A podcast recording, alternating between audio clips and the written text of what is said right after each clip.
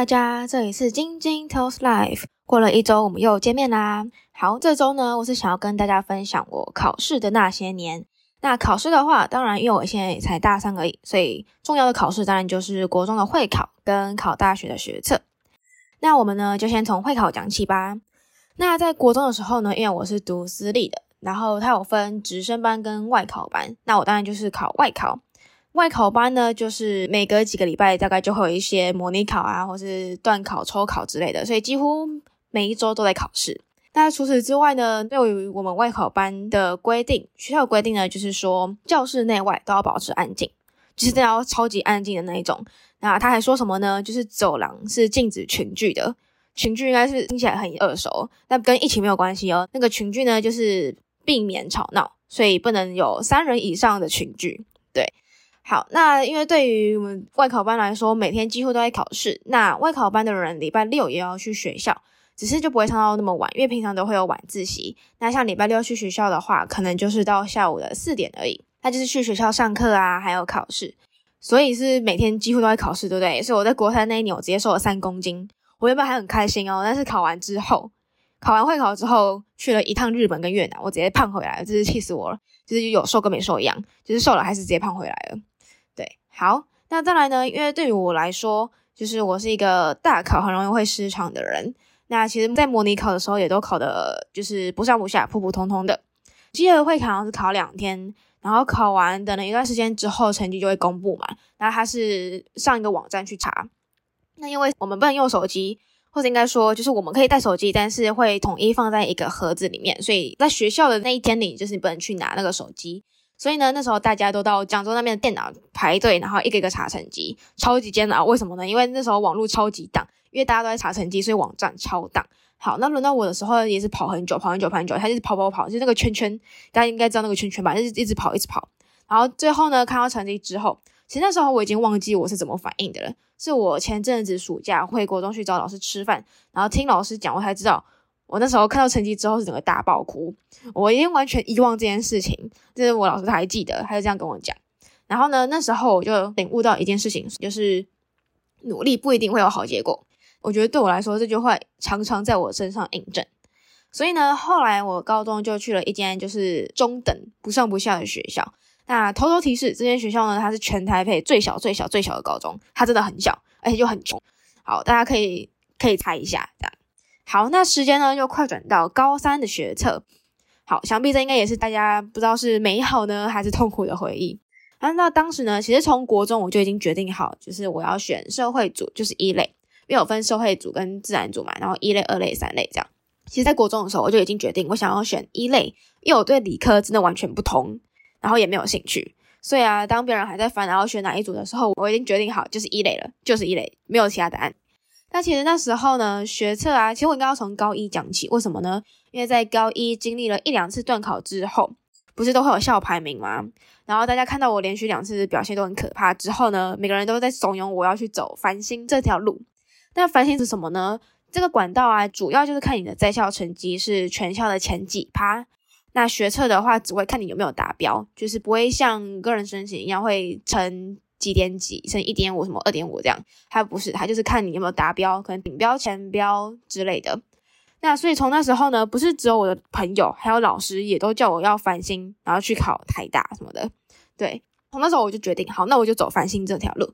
所以从高一的开始，我就每次准备段考都搞得像准备会考一样，超累。而且因为毕竟繁星主要就是看在校成绩，所以其实每一次的段考你都不能松懈，每次都要考好这样。好，一直到了高三上，繁星的趴数呢出来之后，因为就去教务处领那个繁星的那个单单。那趴数出来之后呢，看到一趴真的是感动的快要落泪，因为我们高三那个年级的人数真的非常非常少，所以挤进一趴是有点困难的。所以看到的时候真的感动的快要落泪。然后那时候就想说，差一步就可以进大学了，就只差学测要考好就好。那再来呢，就像我刚说的，一开始刚刚讲到会考的时候说的，我大考很容易失常嘛。所以考完学测之后，我就很手贱的去对了答案。然后我就先对英文，因为英文是我比较有把握的科目，我就先对英文。然后呢，对完之后，我心里就只有一个想法，我是不是要去职考了？然后回家到了睡觉时间，我躺在床上直接又爆哭。对，这我就有印象了，因为真的印象深刻。好，因为那时候就真的很不想要再职考，觉得还要撑到七八月就很累。然后再加上会哭那么惨，刚也有说嘛，就是因为英文其实是我最有把握的科目。再来呢，就一直等，一直等，等到成绩真正公布之后，看到每一科都有达标，就是我想要的那个科系，每一个都有达标，那心中就放下一颗大石头。那再来呢，就等繁星的申请，然后填志愿，一直到我跟你说，我还记得日期哦，就是二零二一年的三月十七那天，就是繁星有没有录取的公布。好，就那天早上，因为我刚好在上国文课。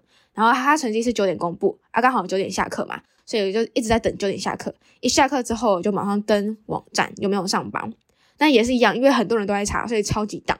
所以那时候我就一直一直在等他，一直在等他跑。然后我手，我跟你讲，我手真的超抖，一直抖抖抖抖抖抖。然后他要登录，他要填账密嘛，但是打字的时候我就一直抖，一直抖。好，那最后他终于跑出来之后，看到录取，他那个录取两个字真的超级大，还有写在科系的旁边，就写大大的录取。看到之后就是开心到爆炸那种。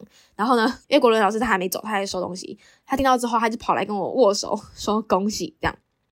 好，因为繁星就是三月公布嘛，然后大学开学的比较晚嘛，是大概九月中，所以那时候除了开心可以放半年的暑假之外呢，但同时也担心进入到这间大学会不会被歧视。因为其实我的学测成绩是真的没有很好，然后啊，我跟你讲，我绝对不会到告诉大家多少，好吗？我觉得保密的。好，那就担心就是会不会其实没有那个能力跟实力可以进到这间大学。但是呢，一直直到真正的升上大一之后，才发现其实根本不会有人在意你到底是用什么管道进来的，大家都是很认真在读自己的书，不会有人在意你是翻新还是个申还是指考进来的。所以其实。进去之后，我也没有觉得压力非常大，就也没有觉得好像被看不起啊之类的。所以其实之前那些担心也都是多余的。而且后来我也才知道，告诉我我考完会考爆哭的那个老师，就是我国三班导。他说呢，在我毕业考上大学之后，常常在他班上被他拿来当例子。为什么呢？因为他说会考考差其实没有什么，大学学者还是可以再努力。因为像我就是会考考差嘛，然后去一个不上不下的学校，但是呢，后来还是靠了繁星上了自己想要的大学。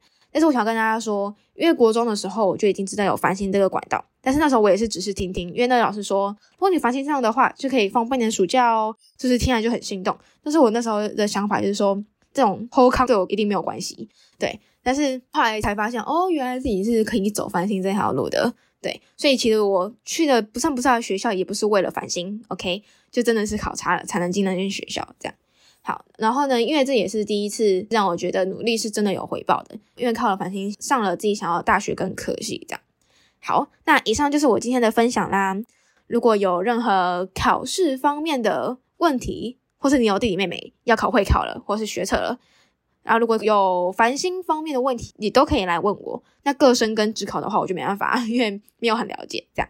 好。那如果大家喜欢我的 podcast，可以按个订阅。有任何的建议啊，跟想法也都可以留言或者是私讯给我。那我们就下次见啦，拜拜。